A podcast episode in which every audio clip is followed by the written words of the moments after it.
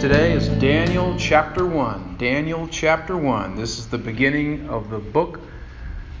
The prophet named Daniel. Let's read from Daniel chapter 1, where it says, as appearing here and as follows In the third year of the reign of Jehoiakim, king of Judah, Nebuchadnezzar, king of Babylon, came to Jerusalem and besieged it. And the Lord gave Jehoiakim, king of Judah, into his hand with some of the vessels of the house of God, and he brought them to the land of Shinar, to the house of his God, and placed the vessels in the treasury of his God.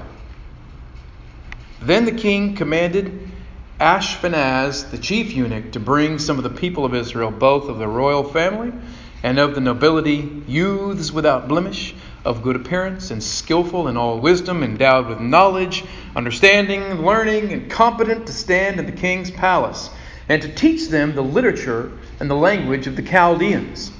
The king assigned them a daily portion of the food that the king ate, and the wine that he drank. They were to be educated for three years, and at the end of that time, they were to stand before the king. Among these were Daniel, Hananiah, Mishael, and Azariah of the tribe of Judah. And the chief of the eunuchs gave them names. Daniel he called Belteshazzar. Hananiah he called Shadrach. Mishael he called Meshach. And Azariah he called Abednego.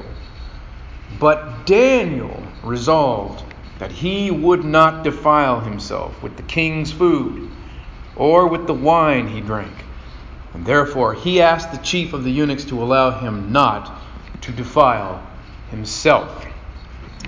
And these are the words from Daniel chapter 1, the inspired words for us this morning.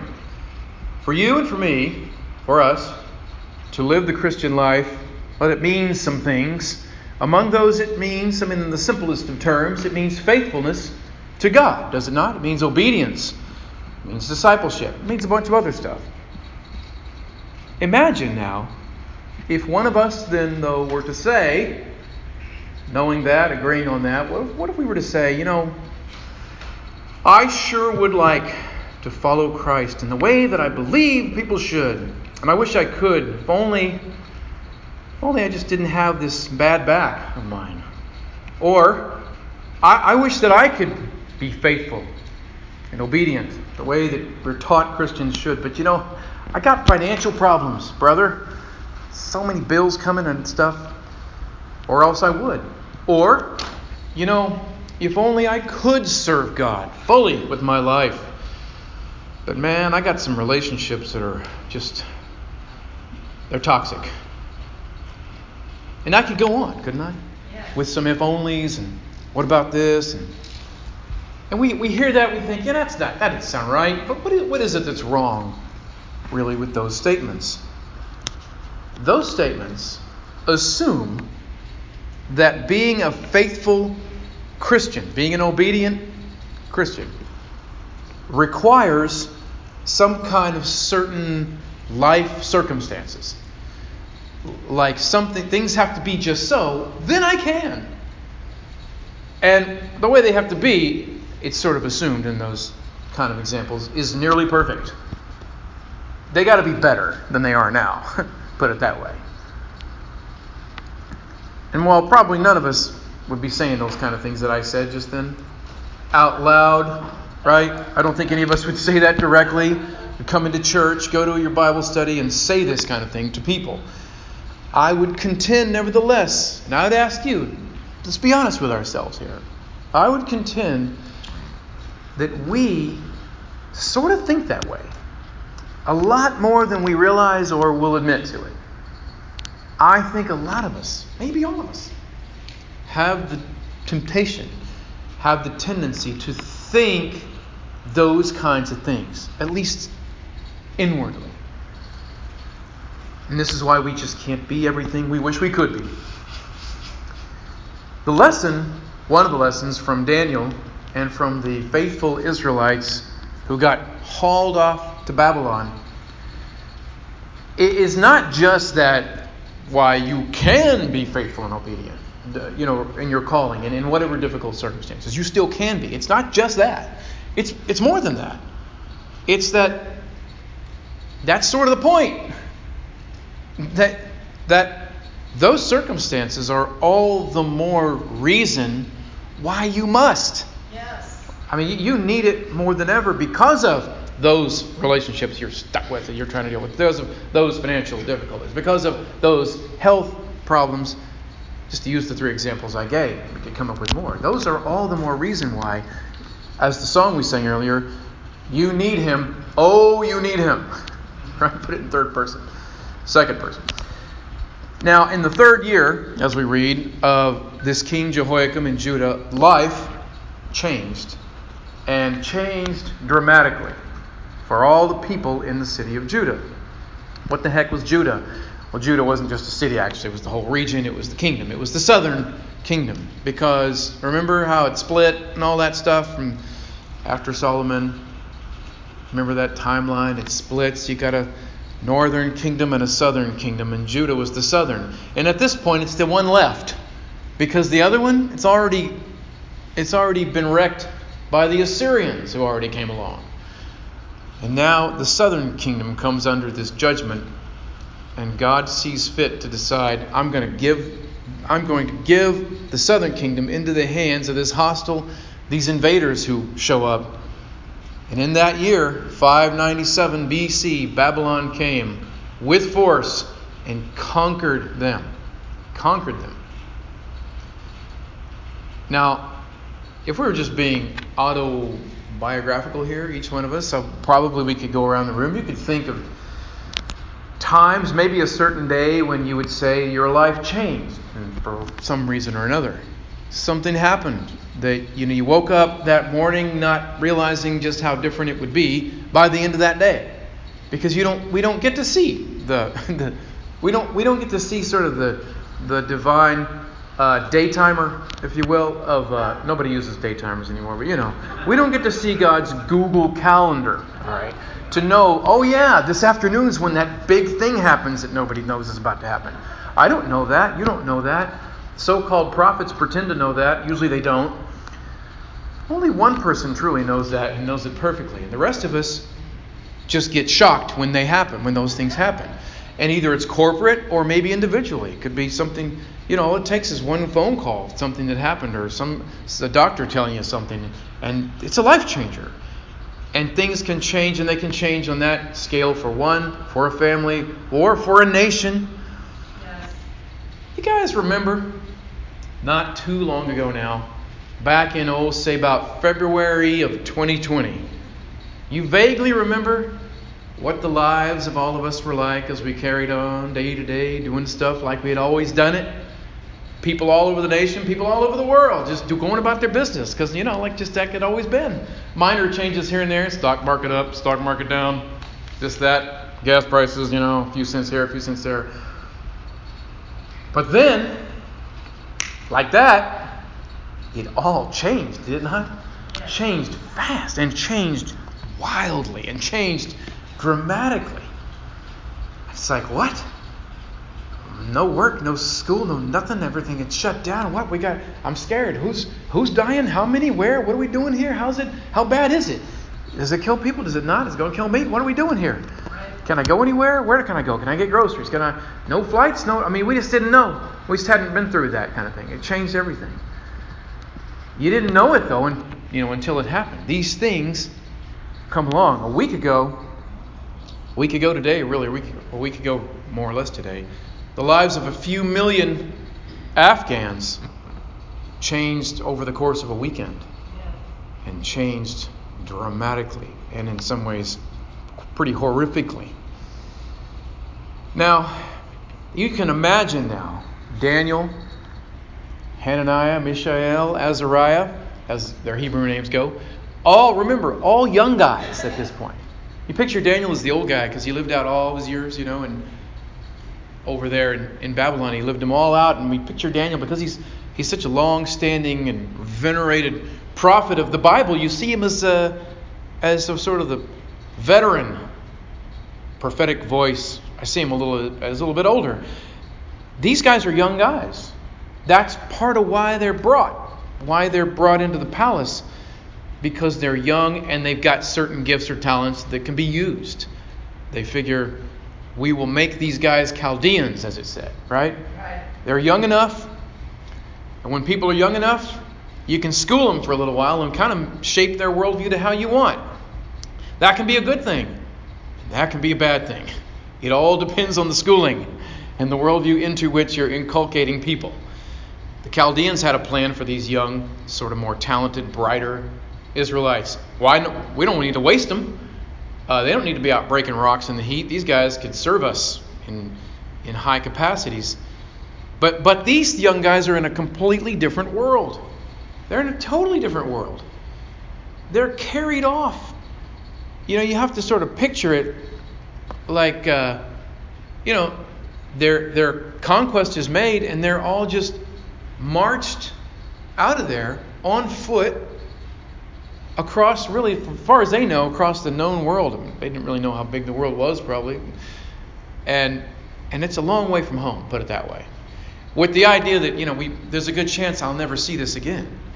There's a good chance I'm leaving everything I've ever known for good, never to be back. Now, I got to go to where they talk a different language, they worship different gods, they do all different things, and I'm going to be at best second class, and at worst, maybe a slave. That's what it's come to for them. And so here they are. Now, they might have asked, in light of this image, they might have asked, boy, can we really even be the uniquely chosen people of God anymore now? Can we? Can we still be Israel? Can we still have Yahweh as our true and only God? And, you know, in this terrible circumstance we're now in, can we still keep His law? Can we still know His law? Can we still pass it on? Can we maintain His truth, His wisdom, His statutes? Can we still live by that stuff? Is that even possible anymore? That's all changed now. Maybe we can't. Maybe we just go in here and we say, Boy, if only, if only. Well, it would have been great. Imagine if we hadn't been conquered, we could have been the people of God, following God, obeying God, living that life. But now, too bad. But what we see from this passage, right from the start of this book, is that young Daniel, it says, would not defile himself. So, right from the start, you see that he says no. He seems to think that as dramatically as the circumstances changed, there's no reason why I can't still be faithful to this covenant. I'm still an Israelite. I'm still God's chosen follower. I'm still a member of this community. I'm, I'm one of the covenant people, and I know the law, and I've got the law, and I know who my God, the true and only God, is. Why would I stop now? Why is this going to change? Why am I just going to suddenly swap out to a false God? Because they said so? He's not going to do it. By the way, I think I have an image. I don't know if I. I think I have an image uh, that uh, this is. I like. This is sort of like Sunday school style. You know, when you were a kid, it helped you learn to see the, the images. Oh yeah, it might have looked kind of like that. All being hauled out of the out of the holy city, hitting the road. We're not told the specifics really uh, as to what, what you know. Daniel doesn't want to defile himself. He's not going to eat the food and the wine. Why not? What's wrong? What's wrong with this food? You too good for this food and wine? It, it's not about being too good for it. In a sense, that food and wine is too good for him. You know, a lot of people might have told Daniel and his friends, "You guys, you guys are dumb. You got it good. I mean, you get to be in the palace. You got, you're young and gifted enough that you get to live the good life. You got other people out in the fields and wherever. You, they've chosen you. They're trying to inculcate you into palace culture, into Babylonian culture. And part of that is you get to you get to eat the fine food and wine. Hey, you should be happy. Why doesn't he want to? Again, we're not it's not explained specifically there, but the common belief is that a couple of things. There's a good chance that that food, that that meat, that meat and wine had both been part of religious ritual offered to idols. And you know that in the Bible this is always kind of an issue. Meat sacrificed. In the New Testament, they're still kind of dealing with the moral question of it. And here, a good Israelite would think, I can't do that. I can't participate in that which acknowledges false gods. Idolatry is, is too important. There's that part of it. It may well have also been meat forbidden in the Torah anyway. Um, Babylonians ate horse. Mmm. Anybody who's ready for lunch? Huh? Horse. They ate horse. The cloven animal. They they ate pig. See now, some of you can get can get with that. But these were forbidden. These were forbidden in the law. It may have well been that Daniel, for all we know, he, he may have taken a Nazarite vow too. Not exactly known. And then there's just the general idea, of course, that these conquerors, as we said, they're trying to make these young men different culturally. They're trying, their, their decision is we will wash out of them and erase out of them the old ways they were taught in their youth when they were kids, and they're still young enough that we can still recraft them. You know, we can, we can give them new software, and they'll now run on Babylonian software. They'll have our gods, they'll have our religion, they'll do things our way. And then we can use all their talents and gifts, and they'll be like one of us. Does the world sometimes exert its influence to try to stamp out things you learned before and replace them with new beliefs and change you culturally? It's a powerful tool. Education of a sort, indoctrination of a sort, propaganda of a sort, you know, marketing, advertising, peer pressure, all of you know, you know, you know all of these different factors that play their role. And the enemy loves to control the minds of people. And he loves to re indoctrinate those who had a beginning. You know, we say it from time to time, the, the words that Paul says to the young pastor I know who taught you. I know, I know where you learned, where you got learned up, right? I know who your mother was. Don't let the world uh, wash that out of you. Th- some people think, oh, Christians are brainwashed. I got news for you. Just about everybody's brainwashed. The question is, who's doing the washing? I mean, everyone has teachers and influences and uh, and things that have trained them. No one comes into the world absent all influences. Purely self-taught, 100%. No influences on me. Anyone who says that simply is ignorant of all the influences on them. At least be aware of it. And so Daniel says, and his friends too, no, we won't. And, and, note, and notice when he says we won't do this, it's interesting as a lesson here too about how he does it. Daniel doesn't try to cause an overthrow of the palace or stick a knife in the king's gut or he doesn't quite he doesn't go full on he, he said he asks sort of nicely can you know it's sometimes Christians debate the tactics. We just got to stand against. But then there's, well, how? How do we do it? You know, there were once upon a time, and luckily I don't see a lot of this anymore, those who were very pro life. All right, pro life, go pro life. But they chose a tactic on behalf of it that involved plastic explosives. That's not our tactic. That's not pro life, is it?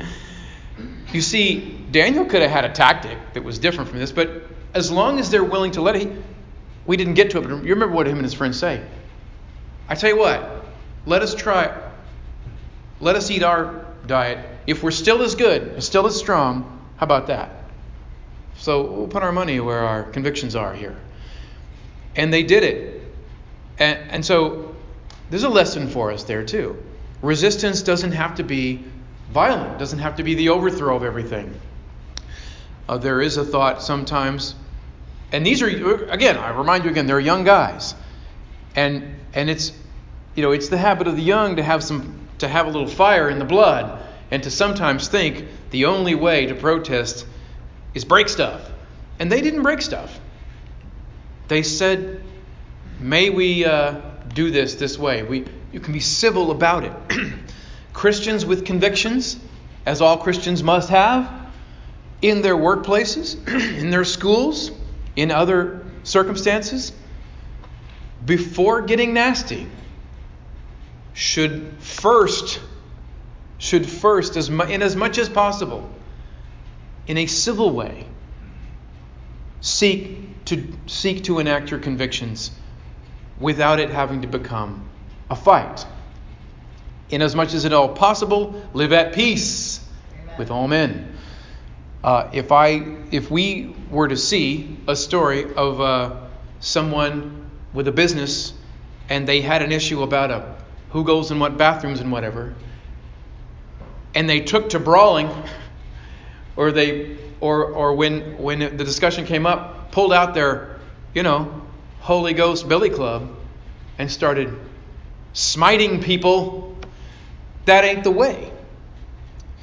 Well, the point here, though, is bigger point. The young Daniel, he stayed true. He had lots of reasons not to do it. Circumstances were tough here. And of course, this was just the start of it. This food business was just the first little inclination of the convictions he was going to have. It gets to bigger things than food and wine, doesn't it?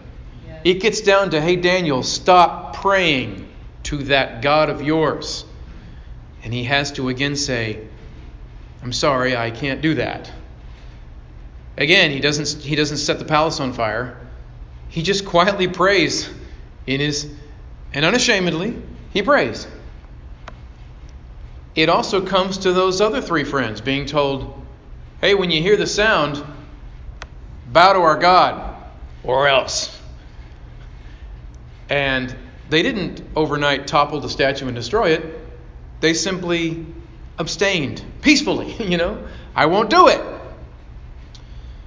But talk about some circumstances that might hinder your faithfulness. I mean, it's nobody likes to be disliked, nobody likes to be persecuted in any way, shape, or form. You don't like for people to say a bad thing about you. You don't like your reputation to take a hit. None of us does. You don't like the online bullies to tell you that you're say this or that about you. You don't like to miss the promotion you might have gotten at work because they know that you're this kind of person and they don't like how you think and you get skipped over. Nobody likes any of that. But how would you like the threat of being thrown to wild and hungry animals? How would you like the threat of being burned alive in a giant furnace?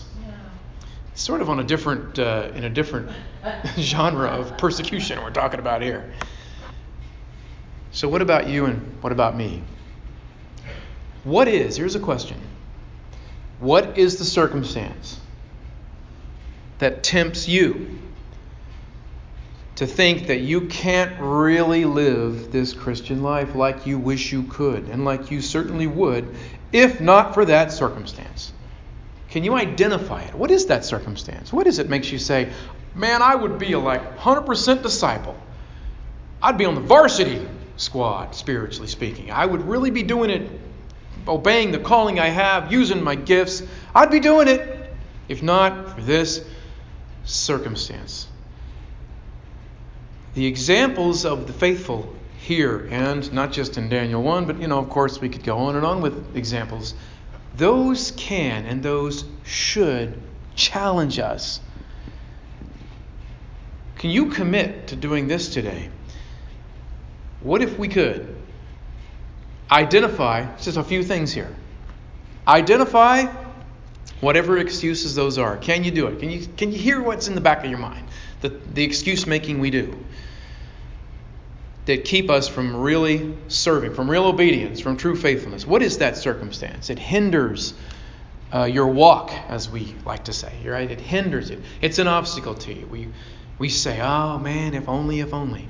It's made different for all of us, and we've all got them. I don't think I know anybody here who's just walking the perfect rosy path with no hurdles, no challenges, no obstacles. I just don't know many people like that at all. In this world, said Jesus, you will have what? Trouble. You will have whatever kind. You're going to have trouble.